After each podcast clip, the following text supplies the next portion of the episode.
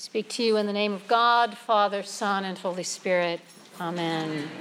Let me say again how, how overjoyed I am to see St. John's Broad Creek so alive and so blessed in its life.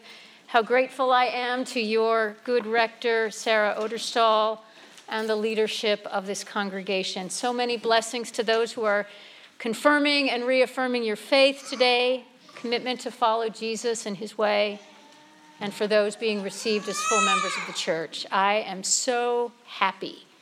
Um, so happy to be here. And it has been, as Reverend Sarah has shared with me, a very good year at St. John's in many ways, and it has been a challenging one. And the goodness is evidenced by the Spirit in this place, uh, the joyful love that you share, the depth of your commitment to grow in faith and in love, the increased engagement in study of Scripture, worship, and service, presence of children.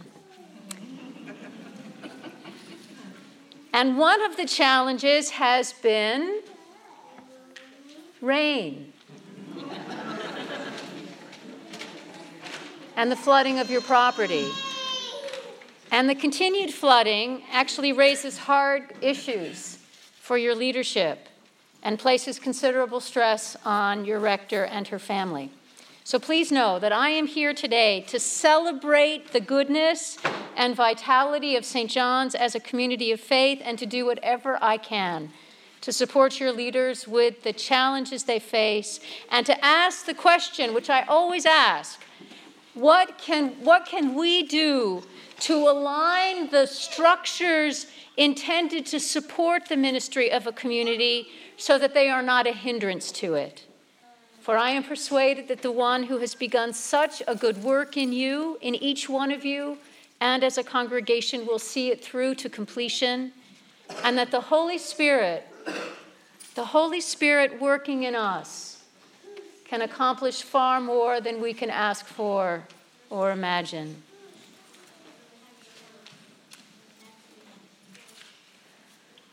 God's Spirit at work in us is not the same thing as our working for God. Now, sometimes I get confused about that, and I imagine that I'm the one whose responsibility it is to do good things for God and to convince and encourage other people like you to do good things for God or for the church or for your families or for the world. And that's certainly better than not doing good, right? It's, it's better than doing harm. But, friends, the transformational power we are privileged to be a part of in this life happens when we focus actually less on ourselves and more on Jesus when we open ourselves to the love of God made known to us in Jesus and then do our best to align ourselves with that love. Now, that aligning may require hard work on our part, but it is fundamentally a different experience with a different energy than when we work from our strength alone for God's sake. A mentor wrote me this week one of those encouraging letters that came at just the right moment with a word that I needed to hear. And that word was get out of the way and let God do the heavy lifting. Now, in Alcoholics Anonymous, if you're familiar with 12 step spirituality, there's a similar slogan, right? It's let go and let God. Now, that doesn't mean that we can simply go passive in our lives and not do anything. That's not it at all. But rather that we learn somehow to wait and to trust and to be still before taking action so that we can allow God's power to work in and through us. Now, we can't know for certain how this divine human alignment works. We aren't in control of it, and we certainly don't get it right from our side all the time. I know that I don't. But still, I want, I want to remind you this is the fundamental Christian experience feeling a power and a presence at work in and through us that assures us we are not alone, that Jesus is Lord and we are not. In other words, we are not in charge. Our call is to follow where He leads. Now, there are a number of images that can help us help us picture in our minds what this is like and to live in the experience. A friend of mine, she speaks of putting her hand in Jesus' hand and walking with him. Another speaks of um, allowing Jesus to drive the car of his life, giving Jesus the wheel, right? And still another, who's a horseback rider, she uses the image of dropping the reins, which is what riders sometimes do when they're lost, trusting that the horse knows the way home. There's actually a song written by a folk singer, Kate Campbell, entitled Jesus is the Way Home. And it goes like this uh, the, the, the first verse is If you're ever if you're ever in the Richmond jail with no one around to go your bail, if you've lost your way, it might help to know Jesus is the way home. If you're trying to put that whiskey down and you realize you're losing ground, you don't have to walk that road alone. Jesus is the way home. You don't have to worry where you're at or why you're there. He knows all that. Just let the good book be your map because Jesus is the way home. Now, as I mentioned earlier, the scripture readings that are before us today were chosen in honor of Dr. Martin Luther King Jr., who was assassinated actually 51 years ago this week, as he was leaving the Lorraine Hotel in Memphis, Tennessee. And King had gone to Memphis against the counsel of his closest advisors. To be in sol- he went because he was wanting to be in solidarity with African American sanitation workers who were on strike, seeking better pay and working conditions more in parity with the white workers of the city. And knowing that he was under constant death threats at the time, his colleagues around him worried what would happen to King if he went to Memphis. And his reply to them, which he spoke about actually when he preached that previous Sunday, the last Sunday of his life at Washington National Cathedral, he hearkened back to Jesus' story of a man wounded on the roadside and three other men who passed by, right? And he said the first two men asked the question if I stop to help the wounded man, what will happen to me? And the third man, who was a Samaritan, who was an enemy, asked the question if I don't stop to help the wounded man, what will happen to him? If I don't go to Memphis, he said, what will happen to the sanitation workers? And the first passage that was read to us so beautifully was taken from the book of Genesis, asking us to think of Dr. King in comparison, poignant comparison, to the young Joseph who was resented by his older brothers for his father's favor and for his dreams. Come, let us kill the dreamer, they said, and we will see what becomes of his dreams. Now, if King's dream had been his alone, it may well have died with him. But his dream was, in fact, God's dream. God's dream that had taken residence up in him. The dream was of God's justice. And it is a dream that will never die. It can't die.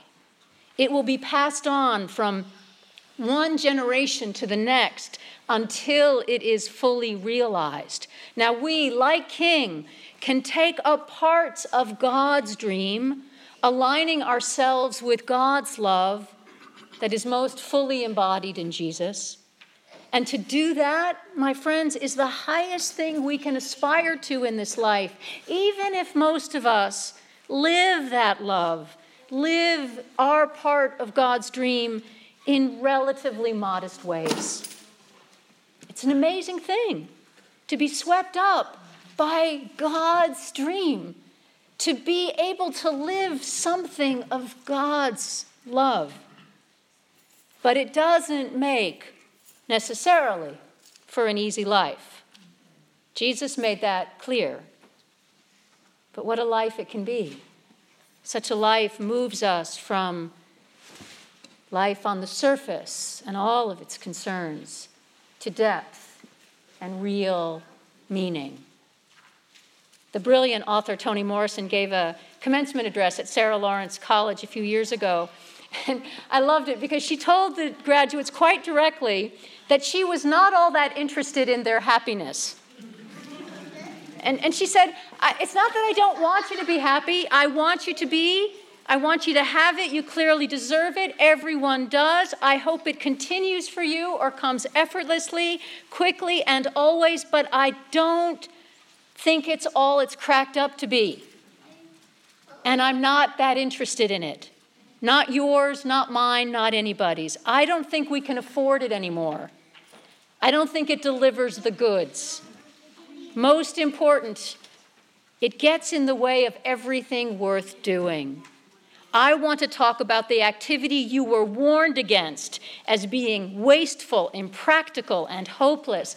I want to talk to you about dreaming. Having a dream can change the world, most especially when it's God's dream living in us. It's the dream that won't die, no matter what happens to you. It's the hope that will never let you go. It's the love that can move mountains. Now, in the last years of King's life, he, he called white Americans to task for our superficial commitments. The great majority of white Americans, he said, are uneasy with injustice but unwilling to pay a significant price to eradicate it. But he also addressed the rising bitterness and anger and call for violent resistance among the next generation of African American leaders, for which he had great sympathy. I should have known, he wrote, that in an atmosphere where false promises are daily realities, where deferred dreams are nightly facts, where acts of unpunished violence toward Negroes are a way of life, that nonviolence would eventually be questioned. But till the day he died, till violence took his life, King rejected violence as a strategy and a way of life. Darkness cannot drive out darkness, he said. Only light can do that. Hate cannot drive out hate. Only love can do that. He was to the end a follower of Jesus, the one from God who was sent to death unswayed by his commitment to love even his enemies. So let me close with this last word from King. He said, near the end now, he said, You know, I've decided to stick with love. For love is ultimately the only answer to humankind's problems. And I'm going to talk about it wherever I go. I know it isn't popular to talk about in some circles. Now, I'm not talking about emotional bosh, bosh.